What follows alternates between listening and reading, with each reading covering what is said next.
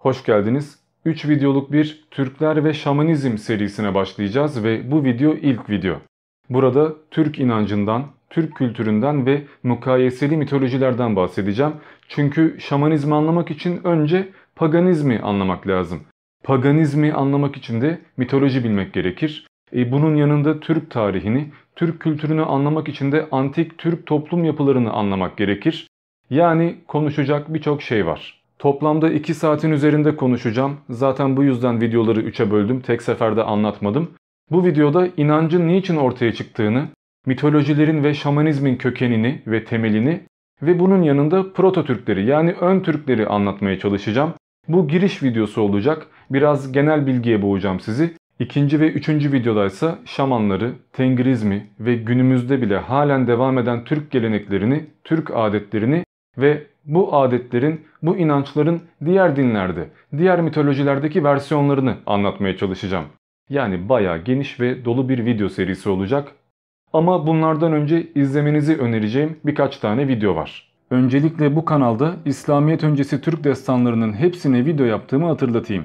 Bozkurt Destanı, Ergenekon Destanı, Yaratılış Destanı hepsi. Bu yüzden eğer eski Türklerin inanç ve yaşayışları hakkında pek bir bilgiye sahip değilseniz o videolar işinizi görecektir. İlkin inancın niçin ortaya çıktığıyla başlamak lazım ve bunu anlamak için de en antik çağlara gitmek lazım. İnsanoğlu ilk ortaya çıktığında hiçbir şey bilmiyordu. Gayet sefil bir hayatı vardı, vahşi hayvanlardan kurtulmaya çalışıyordu, mağaralarda yaşıyordu, hastalığı, mikrobu hiçbir şey bilmiyordu ve çevreyi, doğayı tanımaya çalışıyordu.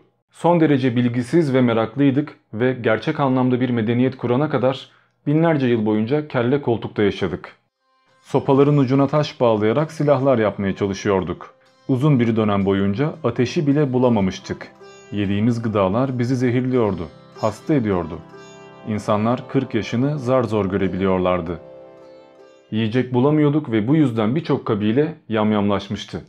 Ve birçok kabile birbiriyle savaşıyordu çünkü bir mücadele vardı. Bunun yanında birçok anne doğum yaparken ölüyordu. Hem anne hem de bebek doğum esnasında can kaybediyordu.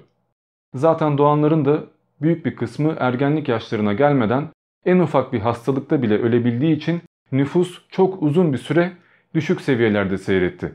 Hoş, nüfus büyüse artsa bu kadar insanı nasıl besleyeceğiz o da ayrı bir problemdi. Dolayısıyla esasında bu gayet normaldi. Zaten ne zaman rahat ettiysek, doğru düzgün bir medeniyet kurmaya başladıysak ve tıp alanında geliştiysek nüfusumuz ona katlanmaya başladı. 1800'lerde toplam dünya nüfusu 1 milyar civarı iken şu anda 8 milyar civarında ve 2050'ye kadar 10 milyar olacağı öngörülüyor. Neyse biz şimdiki toplum yapısını bırakalım. Antik toplum yapılarına bakalım çünkü bunlar bizi daha çok ilgilendirecek. Antik çağlarda ilkel dönemlerde toplum yapısı ikiye ayrılıyor. 1. Avcı toplayıcı yani göçebe. 2. Tarım toplumları yani yerleşik hayata geçmeyi başarmış kalabalık bir nüfusa sahip medeniyetler. Tabi en eskiye gittiğimizde böyle bir şey yok. Bütün insanlar avcı toplayıcı. Yani bütün insanlar göçebe. Avcı toplayıcılar en fazla bir klan olacak şekilde kalabalıklaşmadan yaşıyor ve sürekli oradan oraya göç ediyorlardı. Dolayısıyla bir kültür veya gelenek oluşturamıyorlardı. Din anlayışları doğayı kutsallaştırmak ve tanımaya çalışmaktan ibaretti. Çünkü doğayı ne kadar iyi tanırsak o kadar rahat yaşarız. Tarım toplumları ise hukuk sistemleri, tanrılar ve ideolojiler geliştirdiler. Çünkü sabitlerdi. Düşünecek, sorgulayacak vakitleri vardı. İlk sistemli büyük dinler, ilk toplum yasaları tarım toplumlarından çıktı. Hatta yazı bile daha birkaç bin yıl önce Sümer gibi yerleşik bir toplum yapısına sahip olan bir medeniyette bulunacaktı. Ve maalesef Türkler bu kadar devletleşemedikleri için pek de bir kaynak bırakmadılar. Biz antik Türklerin nasıl yaşadığını, neye inandığını, nasıl savaştığını Çin kaynaklarından ve İran kaynaklarından bulabiliyoruz. Ama onlar da düşmanımız oldukları için şeytan gibi anlatıyorlar. Geriye dönersek avcı toplayıcılar sürekli doğayla bir mücadele halindelerdi. Çünkü doğayı öğrenmeleri gerekiyordu. Ve hiçbir şey bilmedikleri için de doğadaki her şeye bir anlam yüklüyorlardı. Yağmur yağıyorsa, bitkiler büyüyorsa bu yaratan aklın, yaratıcının bir rahmetiydi, bir yardımıydı. Ama volkan patlıyorsa veya sel taşıyorsa Bu bir cezaydı, bir uyarıydı. Böyle inanmışlardı çünkü kendilerini evrendeki merkez zannediyorlardı. İnsanların bu doğayı anlamaya çalışma çabaları yani volkan patlamasındaki veya yağmur yağmasındaki manayı bulmaya çalışmaları en başında animizm yani canlıcılık ilkesiyle ortaya çıkacak. Ardından şamanizm bunlara bir karakter ve hikaye giydirmeye başlayacak. Şamanizm tam anlamıyla ifade edersek bu doğayla, bu kudretle anlaşmaya çalışmak, onu tanımak ve arkadaş olmak istemenin bir sonucuydu. Eğer doğayla iyi anlaşırsam kafama yıldırım çarpmayacak, volkan patlamayacak veya vahşi bir hayvan beni öldürmeyecek. Yani bu görünmez kudret beni koruyacak. Ama niçin korusun? Beni koruması için beni sevmesi lazım değil mi? E kendimi nasıl sevdireceğim? Çok basit, kendimden yola çıkacağım. Biri bana hediye verdiğinde nasıl mutlu oluyorsam veya birisi bana yardımcı olduğunda nasıl ki ona karşı minnet duyuyorsam, hatta biriyle aramda bir düşmanlık varsa bile benden özür dilediğinde, bana saygı gösterdiğinde nasıl affediyorsam, aynı şekilde ben de doğaya, her şeye minnet duyacağım. Her şeye saygımı göstereceğim ve hatta ona hediyeler vereceğim. Bu hediye ne olacak? Tabii ki kıymetli bir şey olması lazım. Mesela yemeğim, mesela doğan ilk çocuğum veya çok sevdiğim bir obje, bir put. Bunu Tanrı'ya, doğaya, evrene hediye edeceğim. Böylece aramız iyi olacak, böylece ava gittiğimde beni koruyacak, böylece artık korkmaya gerek kalmayacak. Çünkü bu güç her daim yanımda olacak. Eh bu mantığın ortaya çıkması pek de şaşılacak bir şey değil çünkü insan pratik bir akla sahip bir varlık ve sürekli çıkar yol bulmak, yalan söylemek ve günü kurtarmak konusunda gayet becerikli. Zaten bu şekilde evrimleştik. Dolayısıyla yeteneğimiz de bu. Bu nasıl olur? Daha önce bir videomda örnek vermiştim. Aynı örnekle anlatayım. Ben size bir yemek versem çok fazla uğraşmanıza, efor sarf etmenize gerek kalmayacak. Yemek direkt ayağınıza gelecek. En fazla ya hangi dağda kurt öldü bu adam niçin bana yemek veriyor diye düşünmeye başlayacaksınız. Ve o kadar. Ama ben yemeği bir ağacın üstüne koysam veya gözünüzün önünde yere gömsem bu durumda o yemeği almak için ya ağaca tırmanmak ya taş fırlatıp düşürmek ya da eğer yere gömüldüyse yeri kazıp çıkartmak zorunda kalacaksınız ve aklınızı kullanmayı öğreneceksiniz. Otomatik olarak ya ben bu yemeği nasıl alacağım diye kendinizce bir teknik geliştireceksiniz ve bu şekilde sürekli bir mücadele verdikçe modern yaşam dediğimiz bu evreye kadar bu teknikleri geliştireceksiniz. Sürekli yeni bir teknik geliştirmek zorunda kaldığımız, yaşadığımız çevreyi sürekli değiştirdiğimiz ve savaştığımız, bazen kültürlerimizi bile yeniden yorumladığımız için bu evrimler her daim devam edecek ve sonunda bugünkü medeniyet haline geleceğiz. Bir gün biri tekerleği bulacak, bir gün biri ateşi kullanmayı öğrenecek, bir gün biri hayvanları evcilleştirecek ve birileri de toprağa bir takım şeyler gömmeyi ve onları sulayarak büyütmeyi yani tarım yapmayı öğrenecek. Çünkü aklımız öyle veya böyle devreye girmek zorunda kalacak ve bu akıl hayatımızı kurtaracak. Akıl bütün hayvanlarda var ama her hayvan bu aklı bir insan gibi kullanmıyor. Örneğin kediler bu akılla sinsice yürümeyi, ses yapmamayı ve arkadan saldırmayı öğrendiler. Maymunlarsa ağaçlara tırmanmayı ve sarmaşıkları kullanmayı öğrendiler. Bütün varlıklar bir konuda geliştiler ve diğer özellikleri köreldi. Mesela bir varlık çok iyi duyuyorsa çok iyi görmemeye başladı. Aynı bunun gibi. Fakat bütün bu özellikler aklın hizmetindeydiler. İnsanın aklının hizmetinde olan şey ise hayal gücüydü ve bu hayal gücü hem paganizmi hem de felsefeyi doğurdu. Hatta bilim bile böyle ortaya çıktı. Bulutlara bakınca şekiller görüyoruz. Yıldızlara bakınca bu akrep, bu aslan diyerek harita oluşturuyoruz. Rüyamızda gördüğümüz şeylerde bir mana, bir kehanet, bir sır arıyoruz. Buna istiyorsanız fıtrat deyin, istiyorsanız başka bir şey deyin. İstiyorsanız kendinden daha büyük bir güce güvenmek ve toplum olarak yaşamak ya da büyük bir kuvvetten yardım dilemek deyin fark etmiyor. Hayal gücümüzün, yalan söyleme kabiliyetimizin ve çıkarım yapma yeteneğimizin sebebi bir bakıma mahallede birisi bizi kovalıyorken anne diye bağırmak gibi içgüdüsel bir şeydir. İnsan sürekli düşünmek ve içten pazarlıklı bir şekilde senaryo uydurmak zorundadır. Zorlu durumlarda kendimizden daha üstün bir güce güvenmek ve sığınmak rahatlatıyor. Bu psikolojik bir şeydir ve iyi bir şeydir. Tıpkı bir çocuğun babasına son derece güvenmesi, ona tapması ve babasının her şeyi yapabileceğine inanması gibi. İnsan muhtaç bir varlıktır ve bu muhtaçlık bir bakıma Tanrı'yı yaratmıştır. Ama sadece Tanrı'yı yaratmamıştır çünkü Tanrı'dan önce yasalara ihtiyaç duyulmuştur. İnsan toplumsal bir ortamda yaşadığı için, başka kişilerle etkileşime geçtiği için bir takım hareketleri ve sınırları belirlemek gerekiyor. Şunu şunu yapmak yasaktır demek gerekiyor çünkü birlikte yaşamak zorundayız. Önce aramızdaki toplum kurallarını ve yasaları belirleyeceğiz. Daha sonra niçin bunlara uymak gerektiğini söyleyeceğiz. Bununla alakalı ilk bahanemiz şu olacak. Çünkü beraber yaşıyoruz, iyi yaşamak zorundayız.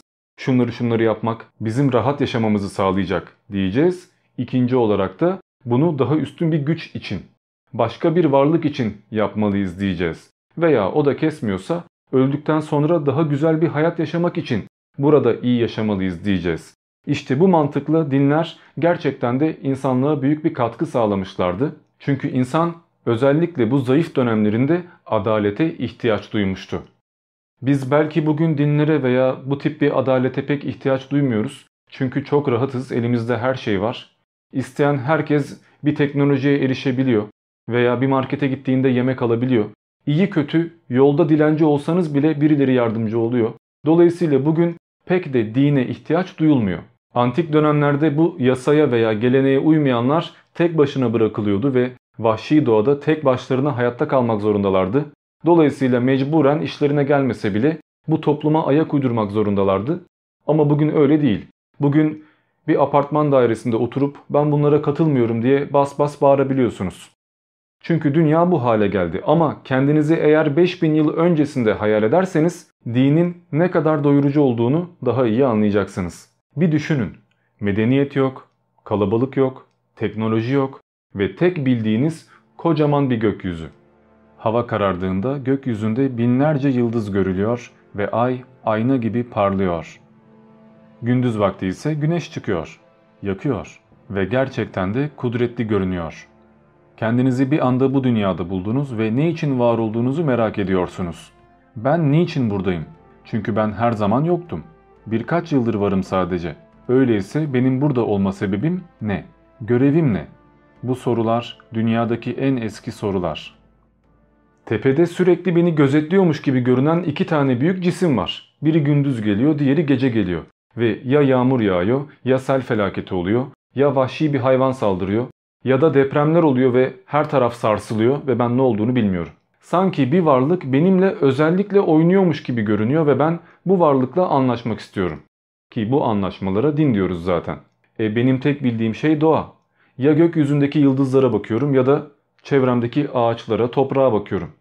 Ya gökten yağmur yağıyor ve beni besliyor veya bazen çok soğuk olabiliyor ya da topraktan bir şeyler alıyorum tıpkı anne gibi toprak beni besliyor. Dolayısıyla bütün inançlarım ve bütün mantığım da en başlarda doğa eksenli oluyor. Ayrıca gökyüzü gerçekten de çok enteresan görünüyor. Dua ederken göğe bakıyorum. Binlerce yıl boyunca gökyüzünü izliyorum. Ve illaki bir gün birkaç tane akıllı çıkıp bu gökyüzünde bir takım şekiller görmeye başlıyor. Bunlara bir hikaye uydurmaya başlıyor. Veya biz şu yüzden buradayız diyerek bizi örgütlemeye başlıyor.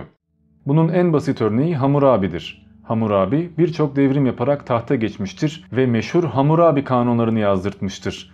Fakat bu kanunları yazdırırken kendisini Tanrı'dan vahiy alıyormuş gibi resmettirmiştir. Yani bakın bunları ben söylemiyorum, Tanrı söylüyor demiştir. Tıpkı Musa'nın 10 emir hikayesinde olduğu gibi. İlk çağlarda anayasa demek din demekti. İlk çağlardaki din yani en ilkel din en basit tabiriyle doğaya tapınmaktı. Yani panteizmdi. Doğaya saygı duyacaksın, doğayı kutsayacaksın, onun büyüklüğünü kabul edeceksin ve doğaya boşu boşuna zarar vermeyeceksin. Çünkü doğa bizim evimiz ve bizler doğanın bir parçasıyız. Fark ettiyseniz henüz tanrıları insan biçimine sokmadık çünkü insan pek de kudretli görünmüyor. Daha giyecek bir donumuz bile yok yani etrafta avlanıyoruz. Dolayısıyla insansı bir tanrı yani antropomorf bir tanrı yaratmaya gerek yok. Bütün tanrıları, bütün bu güçleri doğayla özdeşleştirmek gerekiyor orman tanrısı gibi, deniz tanrısı gibi veya gök tanrısı gibi ve bunlara tapmak gerekiyor. Ve burada gökyüzü son derece önemli çünkü bütün dinlerde, bakın bütün dinlerde insanlar gökyüzüne taptılar. Bazen güneş tanrısı, bazen ay tanrısı, bazense Ares, Mars veya başka bir isimle gökte gördüğümüz şeylere tanrısallık vermeye başladık. Gökyüzünde gördüğümüz şekillere burç dedik ve bunlara bir hikaye uydurduk. Hatta ve hatta ahireti bile gökyüzünde aramaya başladık. Çünkü şu anda bu dünyadayız ama millet ölüyor. E ölünce nereye gidiyor bu insanlar? Bende konuşan bir şey vardı bu bedenden ibaret değildi ama artık yok.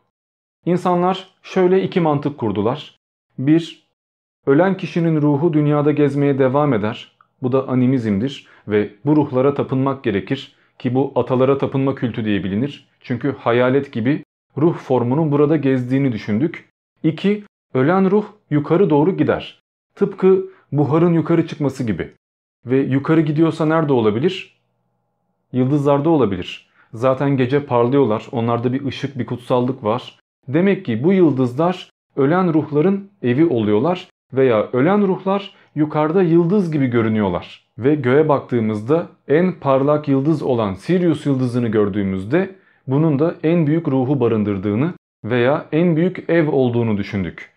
Yani tanrıların olduğu bölge.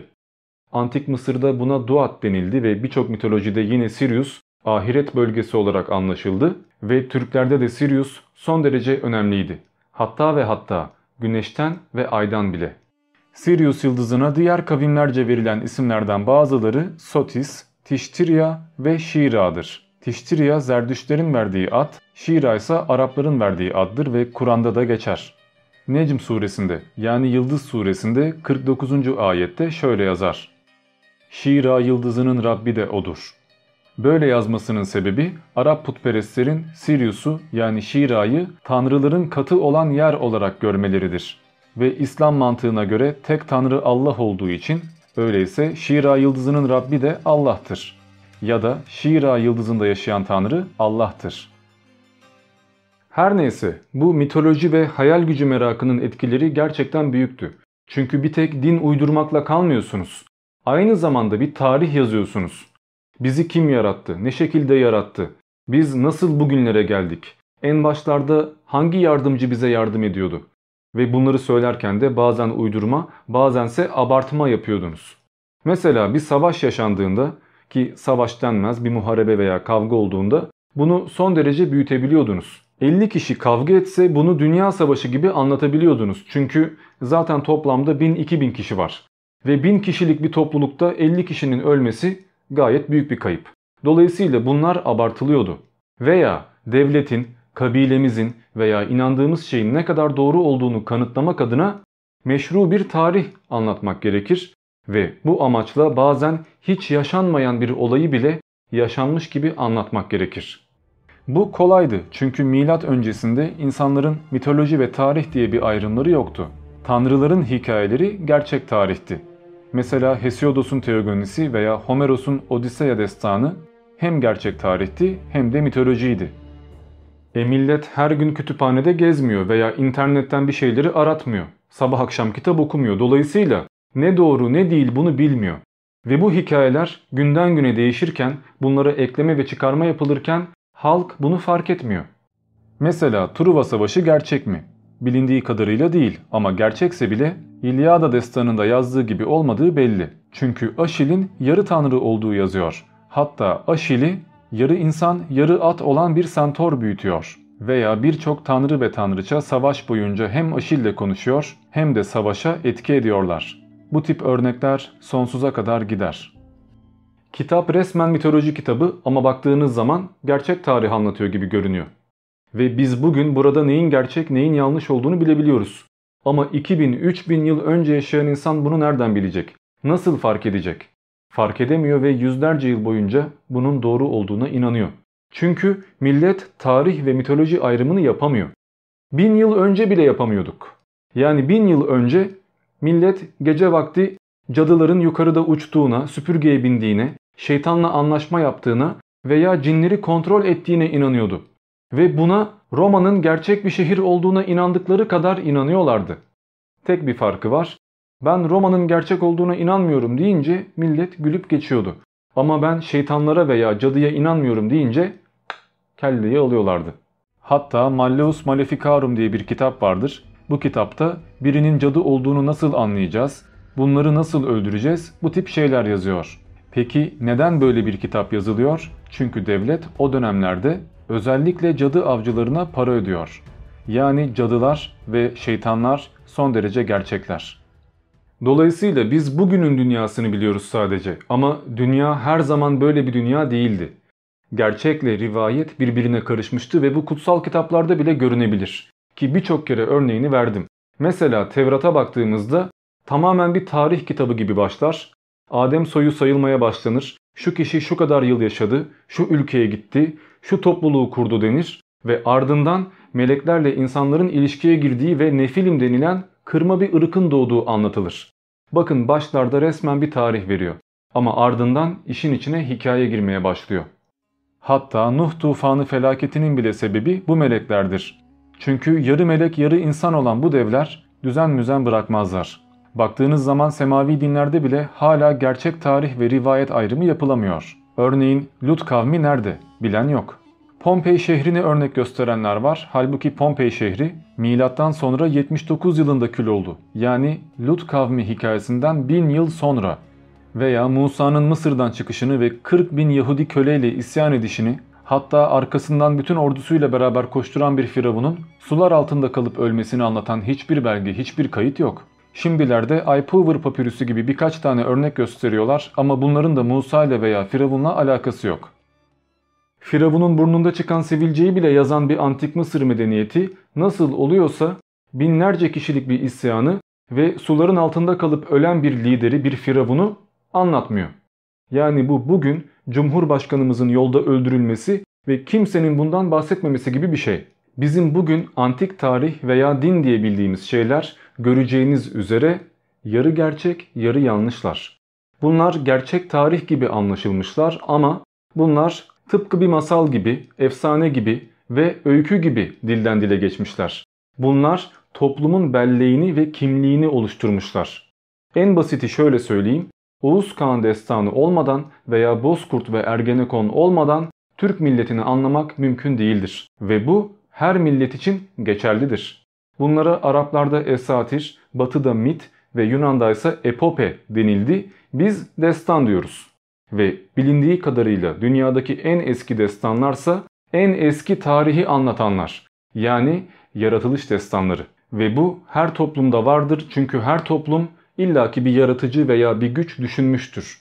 Zamanla bu gücü tanımak adına bir hikaye uydurmuştur ve bu hikaye gerçek tarihle birleşmiştir.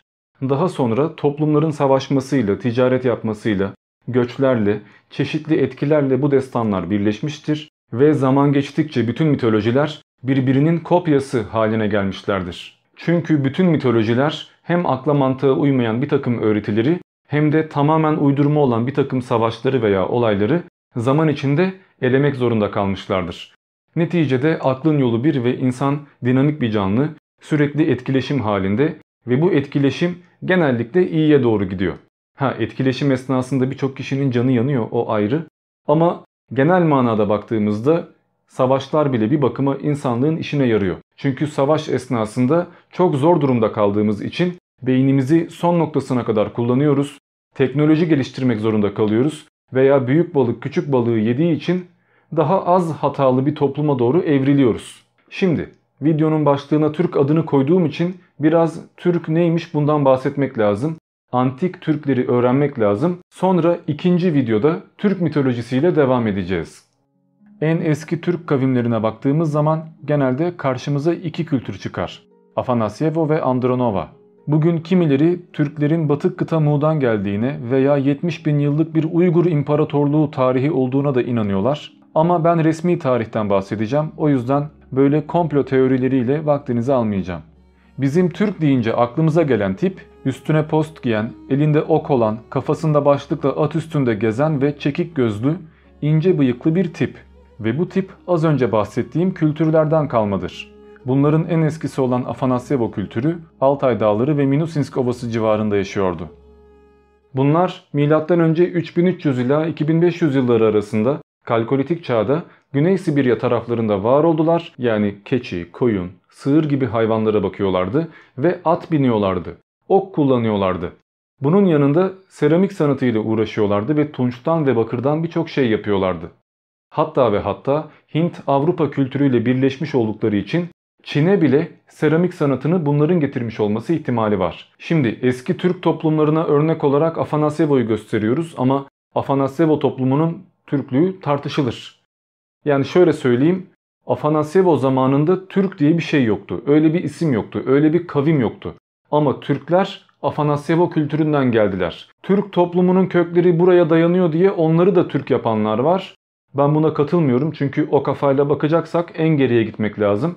Madem Türklerin geldiği toplumu da Türk yapıyoruz, o zaman ilk insanları hatta inanıyorsanız Adem'le Havva'yı bile Türk yapmak lazım. Şimdi biz Türk deyince hemen kurt sembolünü onunla beraber hatırlıyoruz. Çünkü Türk ve kurt çok birleşti. Fakat Afanasyevo'ya baktığımızda onların kutsal hayvanları kartallar. Hatta kullandıkları silahlara kartal resmi işliyorlar. Mezar taşlarına veya duvarlara kartal çiziyorlar ve kartal besliyorlar.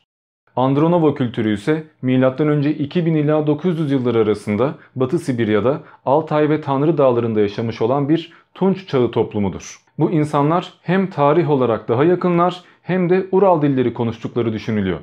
Çoğunlukla bir takım göçebelerden ve köylerden oluşan karma bir toplum yapısı. Hatta birçok tarihçiye göre Andronovo bir tek Türklerin değil Kafkasların ve Moğolların bile atası. Çünkü bu kültür Hint-İran kültürüdür ve bahsettiğim toplumlara taşınmıştır. Zaten Alper Tunga destanında bile Turan-İran mücadelesini görüyoruz. Yani İran halkıyla, Perslerle baya bir yakın ilişki kurmuşuz. Bunun da videosunu yapmıştım. Kanalda var. O yüzden çok fazla uzatmayayım. Ama bunlar eski Türkler. Niçin eski? Çünkü artık Türkler böyle değil. Özellikle İran'la kurulan ilişkiler ve İslamiyet sonrası yaşanan bir takım olaylar Türklüğü çok uzun bir süreliğine rafa kaldırdı. Türkler maalesef asimile oldular. Yani Osmanlı'nın bile Türklüğü tartışılır. Etrafı bir idrak Türk'ten bahsetmiyorum. Yani Türk düşmanlığından bahsetmiyorum. Kültür olarak, kök olarak ne kadar Türk olduğu tartışılır diyorum. Ve bu benim uydurmam değildir. Birçok tarihçi bunu tartışmıştır. Çünkü baştan beri anlattığım üzere toplumlar kendilerini meşrulaştırmak isterler ve bunu bazen tarihle bazen de dinle yaparlar. Padişahlar zaten hep yabancı annelerden gelmeydi. Devletin büyük makamları da devşirmelere aitti. Özetle Türk kültürü diye bir şey yoktu. Ha şunu da söyleyeyim ben Osmanlı düşmanı falan değilim onu belirteyim. Çünkü Osmanlı zamanında Türklük yoktu şu vardı bu vardı deyince hemen millet düşmanı oluyorsun vatan haini oluyorsun. Son günlerde çok saçma sapan bir ecdat fantazisi muhabbeti var o yüzden bunu belirteyim ve şunu da söyleyeyim şu bir gerçek ki Osmanlı fetih mantığıyla her yeri ele geçirmeye çalıştı. Büyümeye çalıştı. Ve bunu yaparken de kendi kültürünü götürüyordu ama kendi kültürü o kadar sağlam değildi. Ne yapıyordunuz? Bunu dinle yapmaya çalışıyordunuz ve Marco'yu Mehmet yapıyordunuz. Gittiğiniz yerleri İslamlaştırmaya çalışıyordunuz. En azından dinimiz aynı olsun mantığıyla. Ama bu baya bir tepki çekiyordu. İsyanlar çıkıyordu. Devşirme olarak aldığınız çocuklar büyüyünce ihanet ediyorlardı, intikam alıyorlardı. Dolayısıyla mecburen bu kozmopolit yapıda erimeye başlıyordunuz. Bir süre sonra siz onların kültürünü almaya başlıyordunuz. Ki buna asimilasyon diyoruz ve bu asimilasyon maalesef hilafetin gelmesinden sonra baya bir etkili olmuştur. Öyle ki Türk kültürü unutulmuş, kimlik arka planda bırakılmış ve Araplaşma başlamıştır. Bugün Osmanlı veya Türk dediğimiz kesimin büyük bir kısmı esasında Müslümanlaştırılmış Romalılardan ibarettir. Romalılar Müslümanlaşmıştır, Türklerse maalesef Araplaşmışlardır ve kimliklerini unutmuşlardır. Çünkü milliyetçilik dinin işine gelmez. Hatta peygamberin milliyetçiliği aşağıladığı, lanetlediği bir takım hadisler de vardır. Çünkü din ümmet olmayı gerektirir. Millet olmak problem yaratır, ayrılık yaratır. Bir bakıma mantıklı aslında yani eşitlik vaat ediyor. Hangi ırktan olduğun önemli değil, hangi dinden olduğun önemli. Müslüman olduğun sürece fark etmiyor diyorlar. Fakat Emevi devleti ve çeşitli Arap politikaları bunu kırdı. Maalesef tarihe baktığımızda ümmetçilik Araplaşmakla eşdeğer oldu. Hatta ve hatta siz sonradan Müslüman olsanız bile yine de köle olabiliyorsunuz. Savaş esiri veya cariye olabiliyorsunuz. Bu yüzden sonradan Müslüman olsanız bile ilk bir iki kuşak rahat etmiyor. Birkaç kuşak sonra ve Müslüman gibi yaşıyorlarsa eğer rahat etmeye başlıyorlar. Bu yüzden Türkler de maalesef İslam çatısı altında tamamen Müslüman gibi hatta ehli sünnetçi gibi yani Arap gibi yaşamaya başladılar ve zamanla Türk adı bile unutuldu. Bir küfür gibi kullanılmaya başlandı. Bu sadece kültürel yozlaşmaydı bir de ırksal yozlaşma var. E, bir düşünün Osmanlı toprakları 600 yıl boyunca bir genişledi bir daraldı. Türkler bir Rumeli'yi veya başka toprakları fethettiler. Orada bir takım insanlara tecavüz ettiler. Bazen de Osmanlı kaybetti ve bu düşman askerleri Osmanlı halkına, kadınlara tecavüz ettiler. Yani bir biz oraya gidiyoruz, bir onlar bize geliyor. Bu yüzyıllar boyunca devam ediyor. E bir yandan Moğollar dünyayı kılıçtan geçirdi, her yere girdiler. Öteki taraftan Papa Haçlı şövalyeleri gönderiyor. Onlar da yakmadık yıkmadık yer bırakmıyorlar. Birçok problem yaşanıyor ve kim kimin çocuğu o bile belli olmuyor. Yani siz şimdi çıkıp da biz Türk'üz, Tanrı Türk'ü korusun, Türk olmayanlar aşağılıktır falan diye düşünüyorsunuz ama bir DNA testi yaptırsanız muhtemelen %15 Yunan, %10 İtalyan, %30 İranlı, %20 Arap toplamda böyle karman çorman bir şey ortaya çıkacak. Hani Orta Asya geni bulursanız şanslısınız öyle söyleyeyim. Tiplerden bile anlaşılıyor aslında. Yani baktığınız zaman çekik göz gitmiş. Daha çok Orta Doğulu tipi var. Yani bugünün Türkü ile Uygur Türkü veya Göktürk Türkü aynı Türk değil. Ki Türklük bir tek ırkla alakalı değil bu bir kültürdür, bir yaşayıştır. Yani Türk'ün gerçekten de bir felsefesi vardır ve o da artık yoktur. Ki bu biraz mecburidir çünkü artık bu çağda hala bozkır kültürü yaşatmak mümkün değil. Yıl 2020 oldu, dünya modernleşiyor, teknoloji gelişiyor. At üstünde elimizde okla gezme şansımız yok. Ama Türk adı ve Türk soyu bir bakıma devam ediyor. Her ne kadar zarar görmüş olsa da. Bunu şöyle örneklendirebilirim. Mesela bugün İskandinav ırkları, İskandinav milleti hala var. Ama Vikinglik yok. Vikinglik bitti. O bir kültürdü. O bir yaşayış şekliydi ve artık devri kapandı. Atatürk Türklüğü yüceltmeseydi bugün kimse Türklerden bahsetmeyecekti. Çünkü Osmanlı zamanında da kimse Türklerden bahsetmiyordu.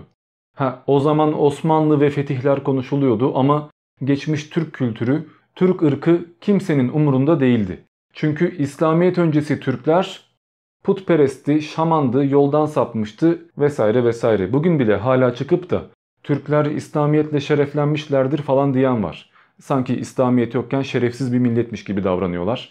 Veya çok meşhur şairler neyleyim ben Müslüman olmayan Türk'ü falan diyorlar ve bunlar alkışlanıyor. Ama yapacak bir şey yok. Çağ değişti arkadaşlar. Yani Atatürk bu Türk bilincini diriltmeye çalıştı ama ne kadar etkili oldu bilmiyorum. Geçmiş destanlar tercüme edildi, Türk kaynakları bulundu, çeşitli Türkologlardan birçok tercüme yapıldı, Türk tarihi okutulmaya çalışıldı ama bu sefer de bir antipati yaratmış olduk. Millet sırf politik görüşleri yüzünden sırf Atatürk yapıyor diye ne yapıldıysa TÜKAK'a demeye başladı. Peki Atatürk niçin Türk adını tekrar diriltmeye çalıştı veya ülkenin adını Türkiye koydu? Çünkü en iyi seçenek buydu öyle söyleyeyim. Yeni bir ülke kurma yoluna gidiyorsunuz ve elinizde iki seçenek var. Bir, ya imparatorluk kuracaksınız tekrardan. İki, İslamcı mantıkla şeriat getireceksiniz ki çoğunlukta onu istiyor. Üç, bunu kendiniz yaratıyorsunuz. İkisini de boş verip yepyeni bir şey yaratacaksınız ve baya bir tepki çekmenin karşılığında en azından tarihe şerefli bir şekilde geçmiş olacaksınız. E, İslamcı olalım deseniz tutmayacak çünkü her mahallede başka bir İslam anlayışı var. Ülke cemaat kaynıyor, tarikat kaynıyor, birçok mezhep var. E imparatorluk kuralım deseniz zaten yeni bir imparatorluk dağılmış. Habsburg hanedanı bozulmuş, Yunan krallığı bozulmuş, Rus çarlığı bozulmuş. Tüm dünyada imparatorluklar zaten tarihe gömülmeye başlamış. Tekrardan bir imparatorluk kurmak komik olurdu, alay ederlerdi. Ki tutmazdı da. En mantıklısı modern dünyaya uygun bir şekilde tıpkı bir anka kuşu gibi küllerden dirilmekti. En mantıklısı ve tarihimize de en yakışanı ulus devlet olmaya çalışmaktı. Türk ırkı değil, Türk ulusu. Türk milleti çalışkandır. Ne mutlu Türk doğana değil. Ne mutlu. Ha millet Türk'ün ne olduğunu bilmiyor, orası ayrı. Ama problem değil. Türk Tarih teziyle, Türk Tarih Kurumu'yla bunları öğreteceksiniz. Atatürk'ün politikası tam da budur. Zaten bu yüzden Atatürk adını almıştır. Yalnız bu politikada bir problem var. O da şu. Türklük dediğim üzere bir tek ırk değil. Bir bakıma kültür, bir bakıma gelenek, bir bakıma inanç. Ama siz 1000 yıldır, 1400 yıldır Türklüğün unutulduğu, şamanlığın bırakıldığı, tengrizmin olmadığı bir coğrafyada, tamamen başka bir dine girmiş bir coğrafyada Türklüğü getirmeye çalışıyorsunuz. E, halk bunu kabul etmez ki. Buna putperestlik der, buna şeytan işi der, sapkınlık der. Dolayısıyla Türklüğü getiriyorken bir bakıma kültürüyle veya diniyle değil, tarihiyle getiriyorsunuz.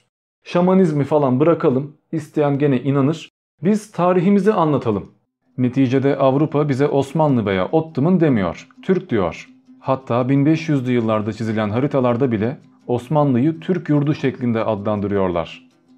Bütün dünya zaten bize Türk diyorken biz niye kendimize Türk demeyelim değil mi? Bu aptallık olur. Neyin aşağılık psikolojisi yani? Tabii ki de bu ülke, bu topraklar bin yıldır Türkler tarafından sürekli yönetilmiş ve idare edilmiş. Türkler öyle veya böyle buraya sürekli gelip gitmişler ve farklı farklı boylar kurmuşlar. Öyleyse ülkeyi de Türkiye adıyla kuracaksınız çünkü dünya öyle tanıyor. Ve şanlı bir tarihe sahip olduğu için de Türk adını tekrardan millete hatırlatacaksınız. Bir tek destanları tercüme etmekle olmaz. İlkokullarda, ortaokullarda Türk tarihi dersi verilecek ve Avrupa'nın yaratmaya çalıştığı bu yeni ve kısır tarih anlayışı bozulacak. Çünkü Avrupa'ya baktığınızda o dönemlerde tarihinde hiçbir şekilde bahsetmiyorlardı. Yani bir laf vardır. Türkler Avrupa'nın tarihinde vardır, kültüründe yoktur diye ama o dönemlere baktığınız zaman tarihinde bile yokuz. Kitaplarında, okullarında Türklerden bahsetmiyorlar. Türkleri resmen silmeye çalışıyorlar. Hatta bugün bile devam ediyor. O yüzden hem 100 yıl önce hem de bugün hala Türklüğü öğretmeye, Türk tarihinden bahsetmeye mecburuz. Bu bir görev. Hatta vatani görev. Bir borç, bir miras. Atatürk bu mirası çok güzel bir şekilde omuzlamıştı. Biz de taşımaya devam etmeliyiz. Şimdi burada Türklere değindik diye hem Osmanlı'dan hem Selçuklu'dan hem Göktürklerden veya başka kavimlerden bahsedemeyeceğim. Çünkü onların savaş tarihine girmek demek 500 saat konuşmak demek. Kaç bin yıldır kaç tane devlet kuruldu, kaç tane kahraman geldi, hangisinden bahsedeceğiz? Yani Osmanlı Türktü diyoruz ama Osmanlı ile savaşan Timur da Türktü. Ki o da bayağı önemli bir şahsiyettir. Dolayısıyla ben burada Türk tarihinden ziyade artık Türk dinine, Türk inancına, Tengrizme ve şamanizm ibadetlerine girmek istiyorum. Çünkü bu ibadetlerin, bu ritüellerin birçoğu günümüzde bile halen devam ediyor. Tabi birçoğu gitti. Özellikle toplumsal yaşamla alakalı birçok gelenek, görenek artık yok oldu. Mesela tarih okuyan herkes bilir ki insanın bütün yaşamı hayatın ve doğanın ona sunduğu şeyleri iyi kullanması ve öğrenmesiyle gelişir. Ve her toplum yaşadığı bölgenin bir bakıma karakterini de alır. Soğuk bölgede yaşayan bir toplum daha farklı bir kafada olacaktır. Sıcak bir bölgede yaşayan bir toplumsa ona göre bir kültür geliştirecektir. Ama Türkler gibi göçebe yaşayan ve bozkır kültürüyle gerçekten çok sert ve hırçın doğa şartlarıyla uğraşan kavimler tıpkı bu karakterde çok güçlü, çok sert ve çok hızlı bir yapıya sahip olurlar. Ayrıca bu yapı eşitliği de getirir çünkü bu yaşam koşullarında kadın ve erkek eşit oranda iş yüklenir. Bu yüzden Türklerde kadın da savaşçıdır, kadın da at biner, kadın da ok kullanır, hatta yeri geldiğinde kadın da devlet yönetir. Mesela Hakan ve Hatun hikayesi çok yaygındır ve bu Türklere ve Vikinglere özel olan bir şeydir. Bu bakıma Türkler Vikinglerle baya benzerler. Hatta yaşam ağacı ve Yggdrasil muhabbeti de baya bir benzerlik taşıyor. Ama bu bir sonraki videonun konusu. Burada söylemek istediğim şey şu. Tevrat'a veya diğer semavi dinlere baktığınızda kadınlar hep erkeği saptıran, cennetten kovdurtan, günahlı, çirkef varlıklardır. Ve Adem'in soyu sayıldığında Tevrat'ın yaratılış bölümünde hiçbir kadın ismi verilmez. Sanki Adem'le Havva'nın hiç kız çocuğu olmamış gibi. Kadınlar özellikle arka planda bırakılır. Halbuki Türk inancında bile Umay Ene gibi, Ak Ana gibi kadın figürleri son derece kutsaldır ve önemlidir. Türklerde en çok akıncı, avcı tipler ön plana çıkmış ve alplik geleneği dediğimiz bir şey hakim olmuştur. Örneğin Oğuz Kağan anne sütünü bir kere emmiş, 40 günde de yürümüştür. Hatta bebekken konuşmaya başlamıştır. Bu tip karakterler başka bir coğrafyada yetişseydi onlara tanrı veya peygamber diyeceklerdi ama Türkler kahraman dediler. Yani Alp, Alperen veya Alp Gazi. Fakat bu karakterleri anlamak için önce yaratılışı anlamak gerekiyor. E yaratılışı anlamak için de bir bakıma mitolojileri anlamak gerekiyor. Ölümü anlamak gerekiyor. Çünkü bütün mitolojiler ölüm korkusu yüzünden ortaya çıktılar.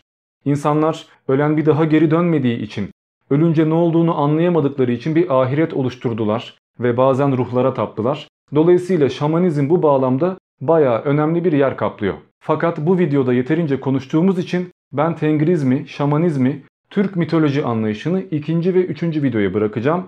Hem o zamana kadar siz de burada konuştuğum şeyleri düşünecek, açıklamaya koyduğum kaynakları okuyup araştıracak, mukayese yapacak vakit bulursunuz.